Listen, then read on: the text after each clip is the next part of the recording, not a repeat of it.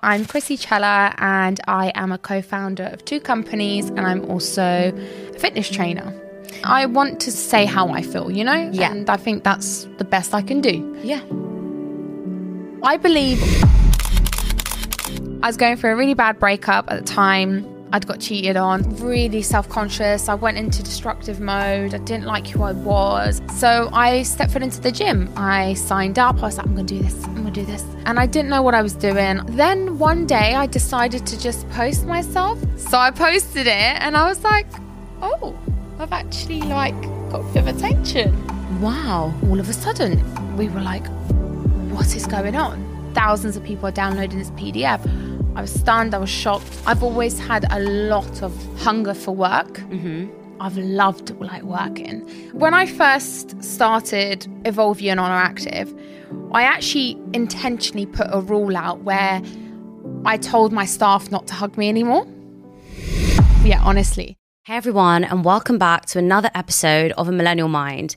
If you haven't already, please, please, please, can you do me a massive favor and press the subscribe or follow button wherever you're listening or watching to this? Only 4% of you that watch and listen to this podcast are actually following it.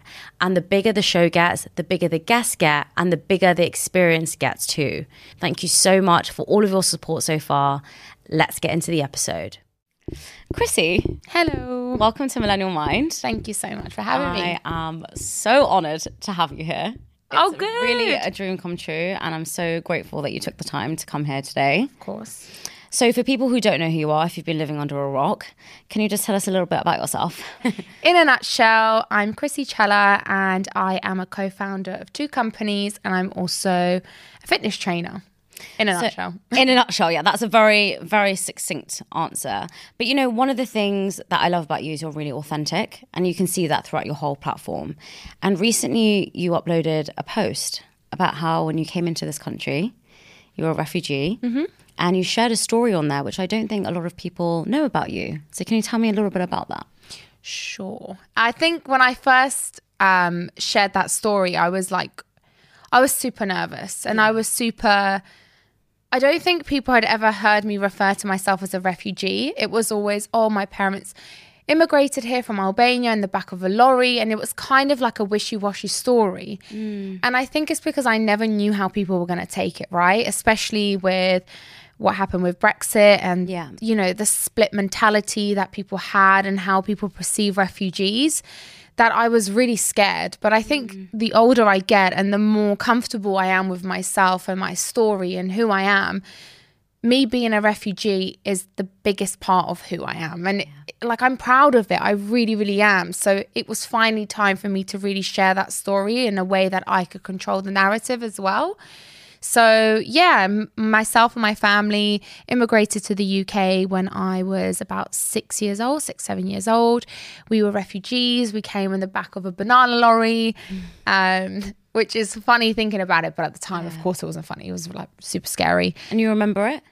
Yeah, I remember it. I remember being really cold in gosh. in the lorry. So, but I'm just so thankful for my family for even bringing us bringing us here and you know risking it because it is a mm, risk. Like you don't know what could happen in the process of you in the little boat immigrating ac- across borders in the back of a lorry. You don't know what could happen with the police. You could you don't know what would happen if you're deported back. Mm-hmm. So they risked it all to put me in the position I am today.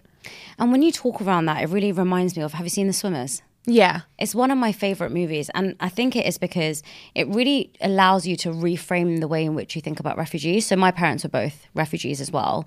And my mum always talks about when she came here, she was from Uganda. And she said they had to leave all of their stuff behind. And if they caught you with anything, they would just shoot you straight there and then. Okay. So when you know Idi Amin took over, he re- requested everyone to leave. Well, everyone had to leave, and my mum said that my grandma hid gold in my um, auntie's nappy. Okay. She said that if they had found that gold, Yeah. they would have shot at them straight. But luckily, my auntie did a poo, Nice. and so and so they let her through. And my and my grandma always, when my grandma was alive, she used to tell me that story, and I used to say, "Oh my gosh!" And but you know, when my parents came to this country as well, they were they were faced with a lot of racism and something Yeah. that I actually haven't grown up with. I don't know if you have, but I did. I did a bit. I think when we when we initially moved to the UK, we were placed in a really white suburban area. Okay. And when I when I say that, I mean there was absolutely no diversity where I grew up. Um, actually, I was deemed as the most exotic person there. I, I know it's like it's like wild. so for me, I was, you know, I went into school. I didn't really know how to speak English. The only words I knew was apple.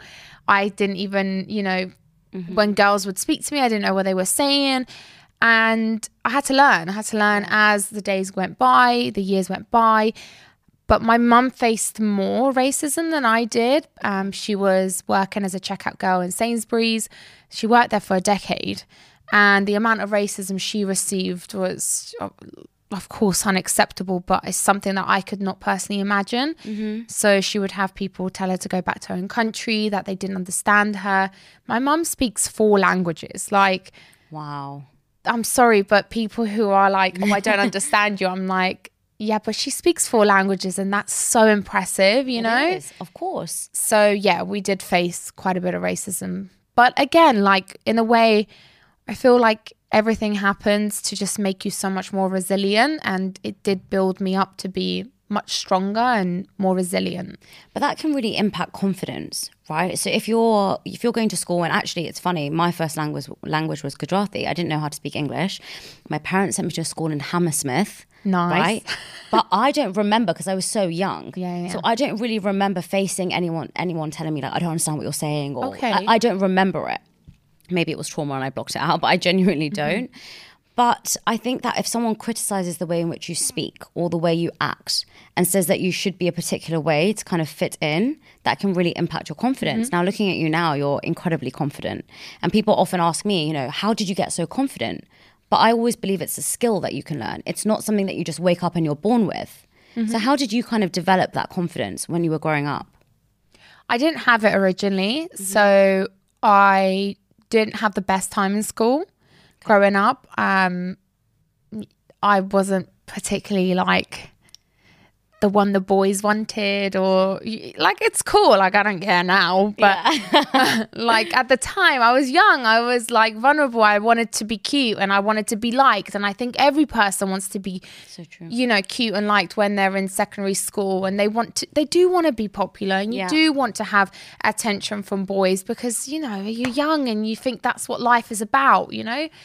Um so i didn't have the confidence. In in fact i had really low confidence because i didn't have anyone that wanted to date me or i didn't have a big group of girls and i wasn't really like cool. Yeah, same. like and it's fine you know? But i think for me i i built a lot of res- like resilience and i built a lot of confidence along the way. Um i definitely i don't think i was born with it and i think you're right in the sense of it is a skill that you do have to Yeah. It's a muscle. You have it, to work it is it is and i do strongly believe that it takes a lot of knocking down in order for you to build back up and it does take a skill to learn because a lot of people would have knocked down their confidence and then stayed down you know Yeah, exactly. and I think just to anyone listening who who is just facing who's just facing their confidence being knocked down, who doesn't feel like they're accepted, who doesn't feel like they're lovable, understand this is a phase and you can overcome it and you you are so deserving of love and affection and confidence. Mm-hmm. And I do think everyone deserves to feel confidence because it's a skill Yeah. that is just so empowering in every type of way. Want to make a podcast? Spotify's got a platform that lets you make one super easily, then distribute it everywhere and even earn money. All in one place for free. It's called Spotify for Podcasters, and here's how it works. Spotify for Podcasters lets you record and edit podcasts right from your phone or your computer. So no matter what your setup is like, you can start creating a podcast today. Then you can distribute your podcast to Spotify and everywhere else podcasts are heard. Video podcasts are also available on Spotify, and when you want to take conversations with your fans to the next level, Q&A and polls are the best way to get them talking. With Spotify for Podcasters, you can earn money in a variety of ways, including ads and podcast subscriptions. And best of all, it's totally free with no catch. Ever since I discovered Spotify for podcasters, I love engaging with my audience with the Q&A and the polls. And I also love the fact that I can upload my video podcast on Spotify because I know my audience love watching it sometimes when they're traveling on their commute. I highly recommend you give it a try, and you can download the Spotify for Podcasters app or go to www.spotify.com forward slash podcasters to get started. So true. And I think we all are insecure or don't feel confident in some elements of our life. Mm-hmm. You know, a lot of the time when people say to me, You're so confident on your podcast, I'm so, you know, I wish I could be as confident. I always say, you know, there's most times before a podcast, I'm scared. Mm-hmm. You know, I am. Why are you scared? Nervous. Well, you know what I mean is like often when I'm doing like a big guest, Mm-hmm. sometimes like you, I'm literally like, shit, I better get it right, and all of these thoughts will come into my into my like, head, right? Like, will they cut turn up? Will it go well? Will it be Mm-hmm. impactful? But then I always try and remember now that you know I've done it, done this before, and I can do it again. Yeah. and, And, you're amazing at it anyway. So honestly, you are. And I think that sometimes it just also takes someone reminding you. yeah. And that's why. Fiona said exactly this. Did she? This is so well, there you go. That's why we're best friends, right? but uh, it's true. And I think there's such a beauty in just saying to someone, hey, like, you're doing great or hey just a reminder you're you're pretty epic at this and that's why i always say to people be mindful of the people around you because one sentence could completely impact how they are It's so true. positive or negative so try and always make it really freaking positive It's so true. We don't realize that our circle is the most important thing. yeah yeah it is But a lot of people, when I've when I've talked about this before, they always say, "Well, how do I find people around me? How do I find people who are going to support me? How do I look for new friends?" I mean, my my circle of friends is really small, Mm-hmm.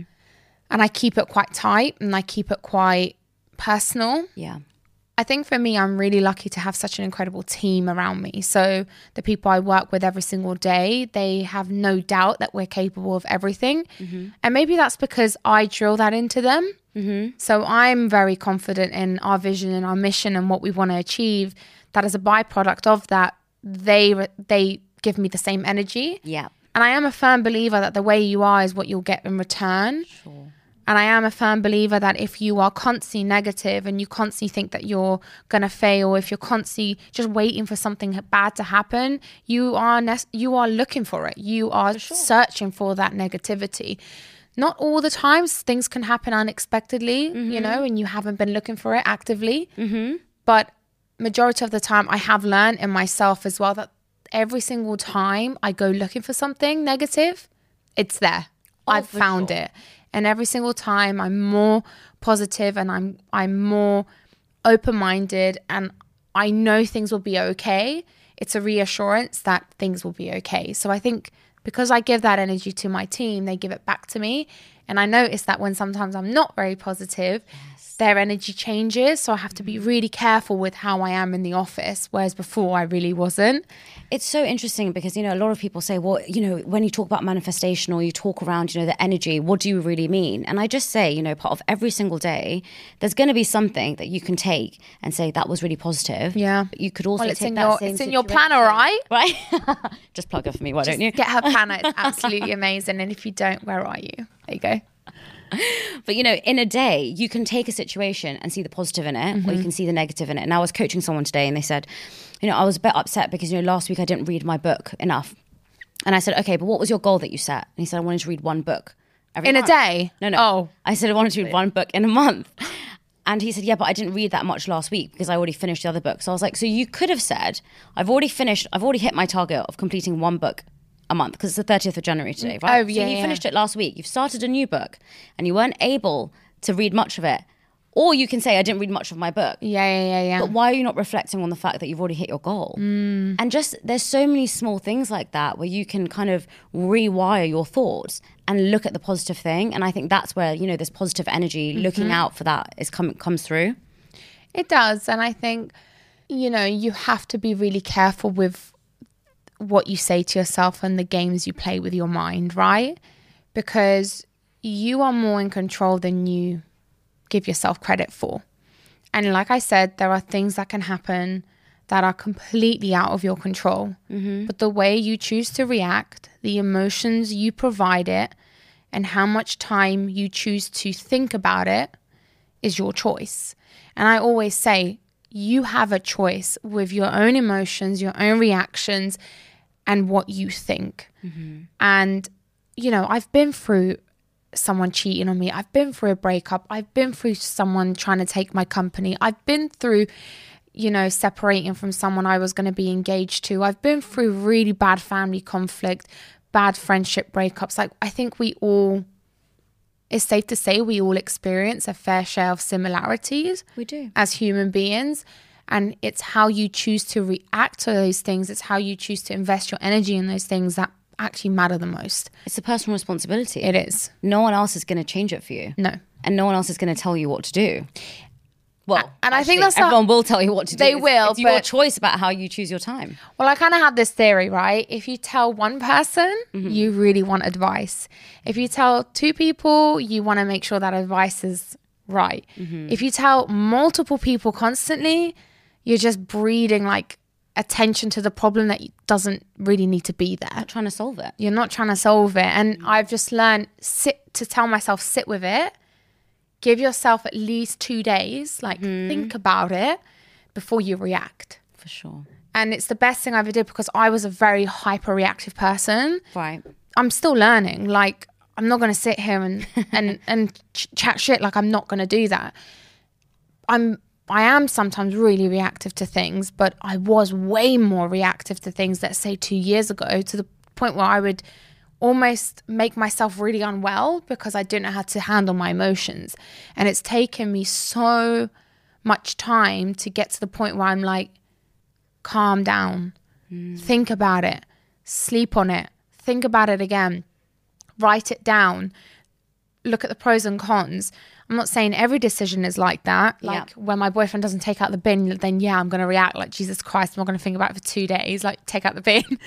but if it's like a big business problem, I have to simmer down Right. because then I realize my reaction could make things 10,000 times worse. That's very difficult. I'm exactly like you were two years ago. You know, I'm very high on emotion, and sometimes when something annoys me, I will react in that moment. There we go. Now, there are some times, like you, I put my planner down and I say, What didn't go so well today? And I read through it and I mm-hmm. really try and come up with a solution. But often it's very difficult to not naturally do that, especially when, you know, you're 28, I'm 29. There's years and years of conditioning and years and years of behavior that we've automatically reacted. How do you stop yourself? Well, I don't know about you. Like, how was your family growing up? Were they like This isn't my podcast, Krissy. No, but I just want to know. I just No, want to like how how were- how Um, were they like quite reactive? calm. They're not calm. Spicy, like Correct. Yeah. Yes. Very reactive. Yeah. so. Like I come from a Balkan background, right? So all my aunties are reactive. My dad is reactive. Like I used to get slaps. Yeah, growing up, I used to get beats. Like if things were not done properly to my dad's and mum's standards, Yeah. it was an explosion. Correct. So I grew up in a very hostile, on edge, constantly reactive, never sat down, spoke about your emotions, right? Mm-hmm. Never. Like my dad never once told me he loved me growing up. Never once. Wow. Till this day, he still hasn't told me he loves me. But I know he loves me Tell her you love her. he loves me. But growing up, I never got that. So now I find it really hard to tell even my partner, hey, I really love you, even though I love him. wow. Yeah, but you are a byproduct of your environment. And if I've been conditioned to only believe that a reaction warrants the attention, then that's what I'm going to do, right? Correct. So even in past relationships, when I haven't got the response I've wanted, I react, Same. right? And it's like, no, I will shout louder. No, you will listen to me. Yeah. And I realized that is the complete wrong attitude to have to every aspect. And I think sometimes we need to give ourselves a little bit of credit, you know? If you haven't been around peace and Correct. talking about a problem, then how do you expect to resolve a problem in a more peaceful manner? And it's hard. You know, I, was the same as you. When you say that, it's so relatable because it's very much around, you know, shouting, speaking loudly. And sometimes, you know, when people look outside, we're not actually angry. It's just the way in which we speak to each other. Yeah. It's normal. Yeah. It's never like, hey, you okay? It's like, come on, do this, get on Yeah, with yeah. it. We need to rush. Everything's always a rush. Mm-hmm. And so when I go to families and they're like, hi, honey, would you like dinner? Good morning. I'm like, what the hell is going on? Yeah, I'm the same. so crazy. But It's a cultural even thing as well, harder though, as it's a cultural thing, but it's even harder than Krissy to take a step back and to to pause on when you when you face a problem. How do you do it now? How do you stop yourself asking for a friend? So, okay, so when I first started Evolve You and Oner Active, I actually intentionally put a rule out where I told my staff not to hug me anymore. Yeah, honestly, because I thought that by having a detachment, it would make me less reactive. I thought, you know, like just high and by, no emotions, no reaction. That's what I thought. That because no one gives you a handbook. Like my family are two immigrant, like two immigrant parents. Like they, they didn't mm. own a companies. They never operated around people. They never had their own staff, their own employees. I've had. I didn't know what I was doing right or wrong. Right. And I realized that was the complete wrong tactic. Like the complete wrong tactic. If you show people empathy, if you just ask them, How was your weekend? What did you do? If you just talk to them about your personal life and let them in, hmm.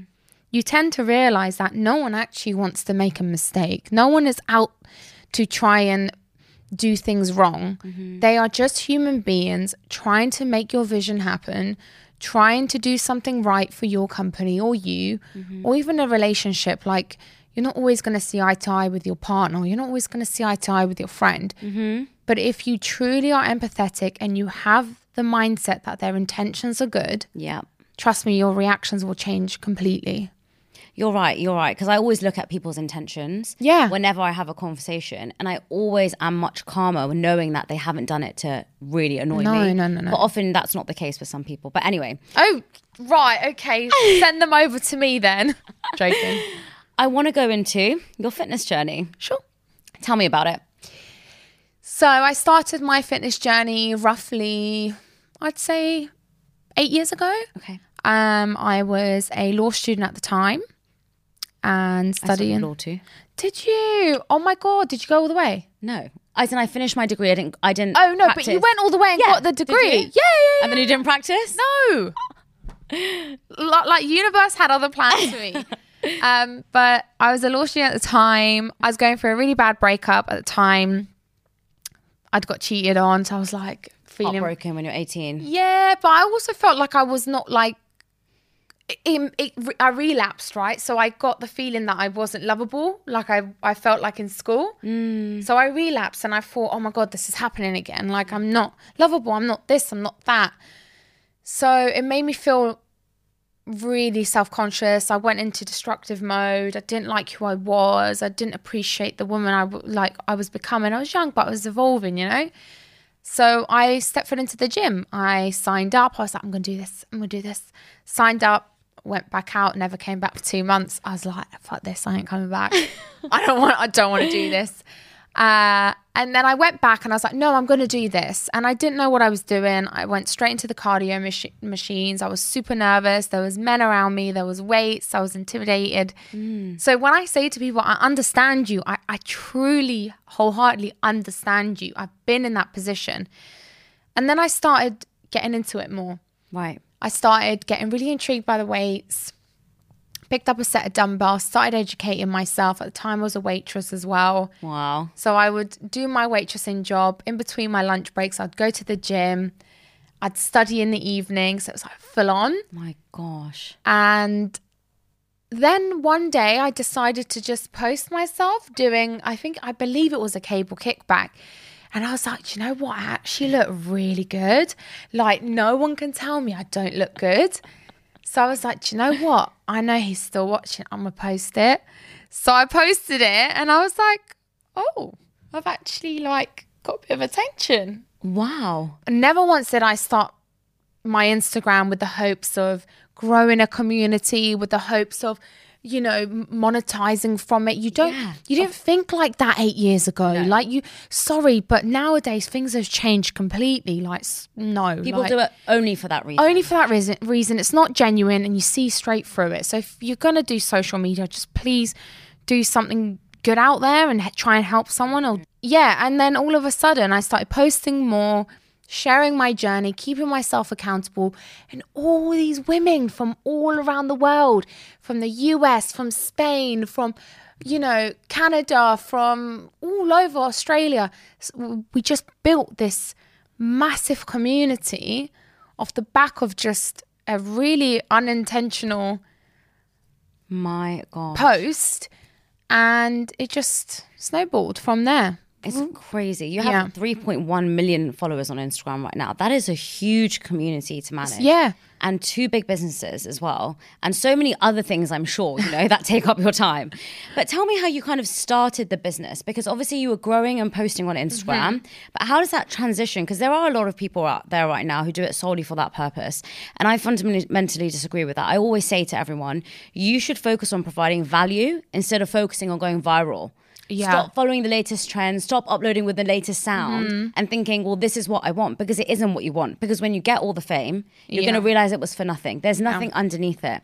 So tell me how you transition from Instagram into actually building a business because they're very, very two different things. They are two different things. I think for me, I've always had a lot of um, hunger for work. Mm-hmm. I've loved like working. I mean, I lied about my age just to be a pot wash girl. I was 14 and I was like, yeah, I'm 16. yeah. And she was like, Krissy, it's been three months. Where's your passport?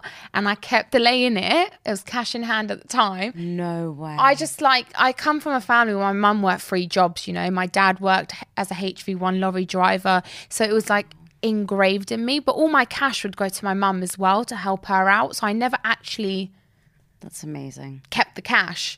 Um, I used to keep my tips as a waitress, but my wages used to go to my mum. I don't know still to this day what she's done with all that money, but whatever. I'll let it go now. I'll let it go now.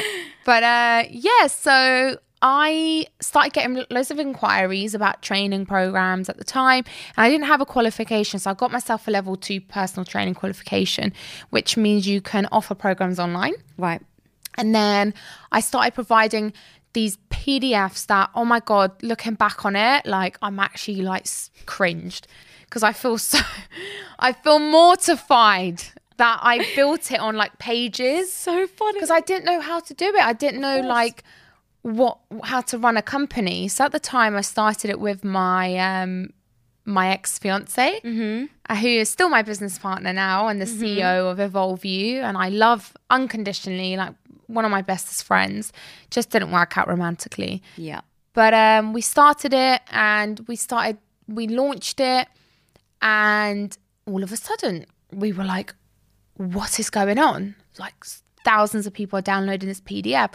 I was stunned. I was shocked. So many things And it was paid for. Yeah, yeah, yeah. People were paying for it. Yeah, yeah. Wow. So he worked more on the customer service bit and the web. I focused on the programs. I focused on front of house, image, look, feel, whatever. Okay. I've always been like hyper creative as well. I've loved the creative aspect of things. Mm-hmm. So I was never really good at the tech side of things. I was always really good at the creative direction side of things.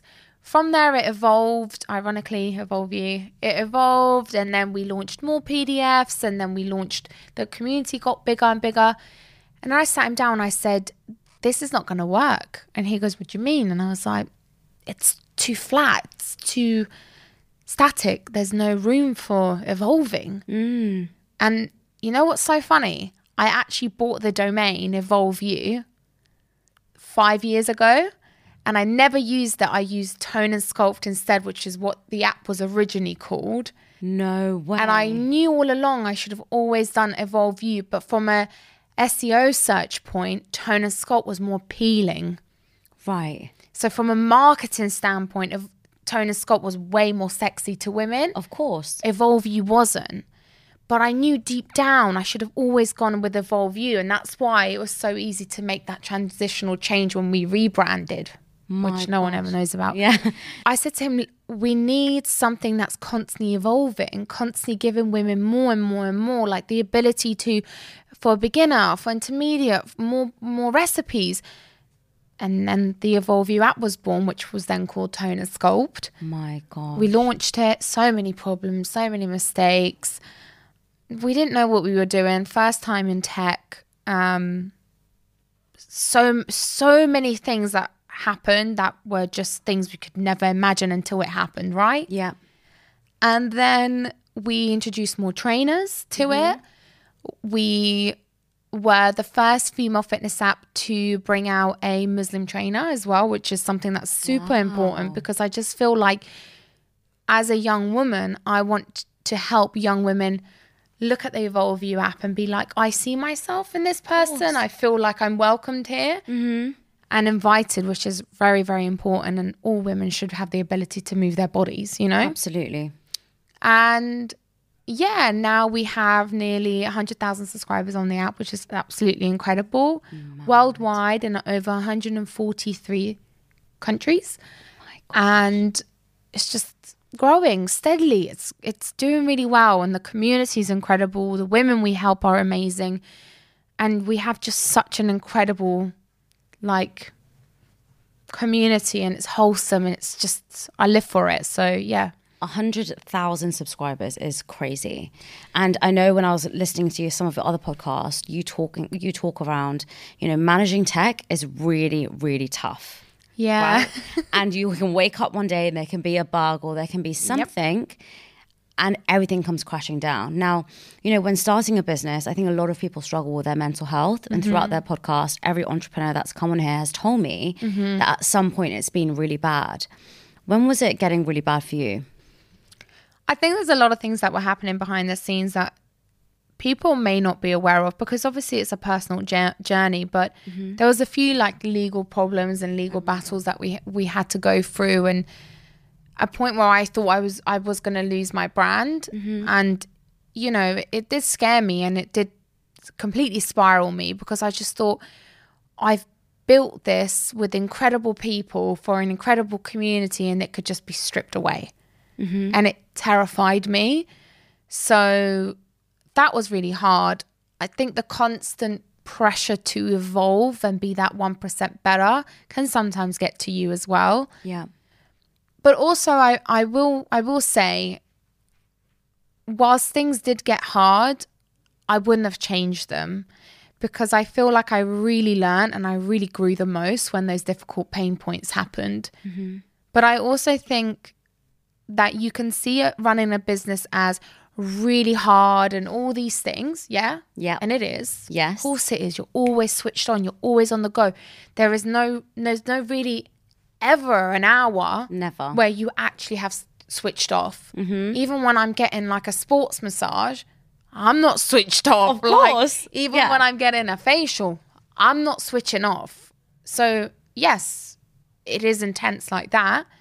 But also, what a privilege that you get to nurture community. You get to build product you love, that you get to every single day go and work on a passion that you have. Mm-hmm. And I think no amount of pressure or pain points or hardship could ever outweigh the passion that I have for the brands that that we've built.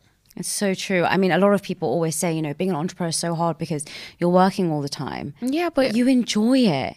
It's fun. A lot of people say to me, you know, but you're you're always running around, and I was like, but I wouldn't. I would Yeah, never it. ever. I definitely think I have ADHD, but I would never take any medication to calm down because how would I cope? don't worry. I definitely I do. I, do. I, babe. Yeah. I wouldn't want to be like relaxed and calm. I love being in a rush. That is who I am. It's all I've known. But there's a big taboo, right? So Mm-hmm. now people are like, why do you have to be an overachiever? Why do you have to work so hard? Why? And it's like, do you know what? If you do, if you don't want to do that, you don't have to do that. So if you want to do that, you can do that. There is no right or wrong. And I feel like, honestly, there's this now big narrative where it's almost bad to work the way you want to work. It's as- toxic work culture. People are saying if you work long hours, it's toxic. But at the same time, I'm like, but that's my problem. Like that's my that's me. That's my problem. Mm-hmm. You don't have to. No one's forcing you to do anything you don't want to do. But I'm not going to change because society's now telling me that the way I'm working is toxic. Yeah. Okay, you can perceive it like that. I perceive it as I get to work on my passion all the time. Like that is so cool. Like that's the way I see it, you know? Of course it's hard, but everything is hard in life. Everything is it, you hard. know? Nothing is easy. No. And this is why you've now rev- generated $30 million in revenue, right? In two years. For Oner. Still. Okay. Oh, for one brand. You're like, mm, for what? Okay. For tell one. me. Tell me for, for Evolve You. um, so both brands combined in three years have generated 60 million. And you're 29. Yeah, but it's not 60 million in my pocket, babe. Not the point. You still built a company or two companies. Yeah, well, with an incredible team. Like, trust me, with amazing people. Yeah, it's impossible to do Nah, you can't do it on your yourself. own. No, no. Hiring the right people is often a difficult one. Mm-hmm. What do you look for? I actually never do the hiring or the firing. Okay. Um, it's something I don't personally like to get involved on because there's a fine line with me because of my platform as well. So you don't want to build too much negativity, Yes. you know, so I have to be careful. And I think this is also something that's really big now because a lot of people who have large platforms have become entrepreneurs or mm-hmm. business owners.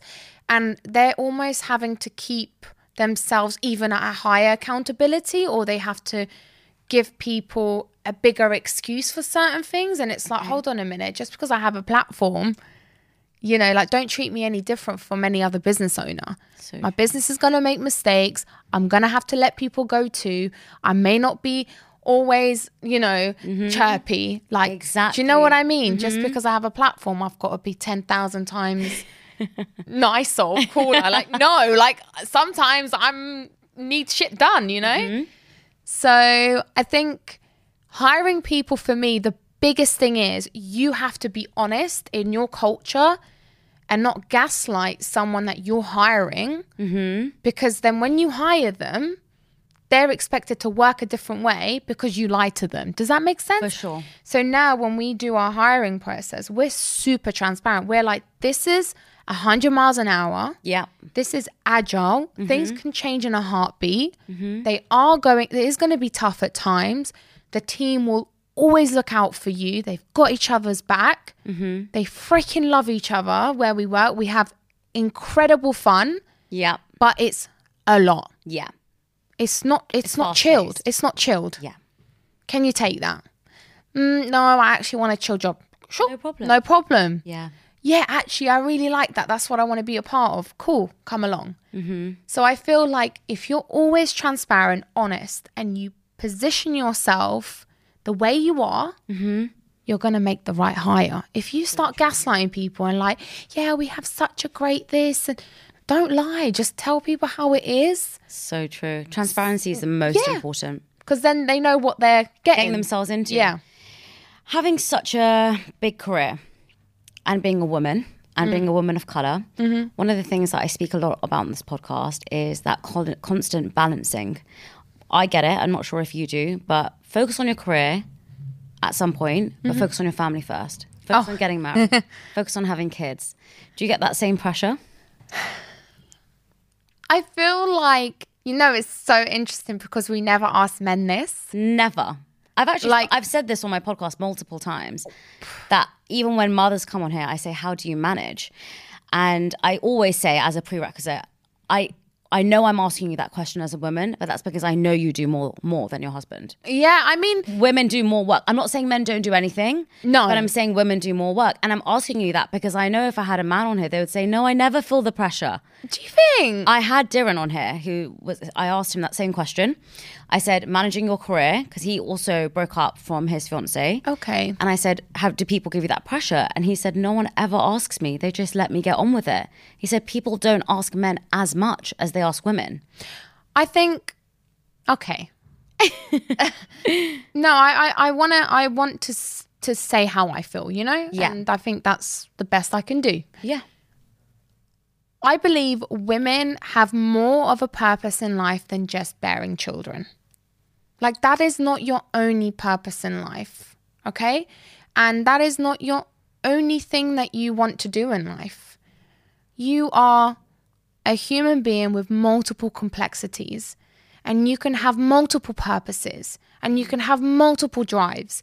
I want to one day be a mother. I want to also be a business owner.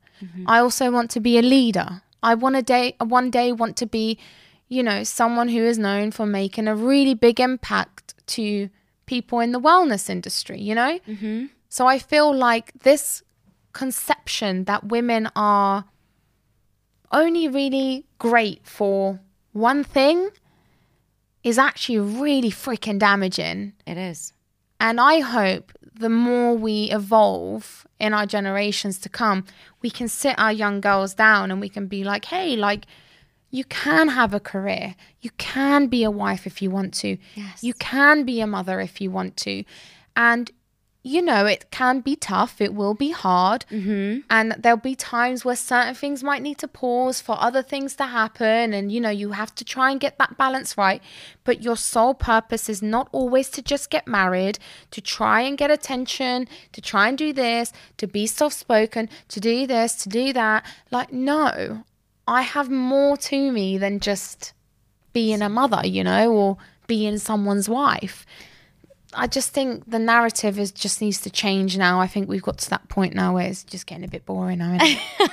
Sorry. But I think it's like we have this pathway in life, right? In school, it's ingrained in us. Go to school, get your grades, get your job. There we go. Get married, have have, to change kids. the narrative. Bingo. That's your path, and we have to be the, the, the- we have to be the change, and we have. to But that's why I'm saying your your your your one purpose isn't just getting married, you know, being someone's wife. It, that's not your your that's not a purpose to mm-hmm. me.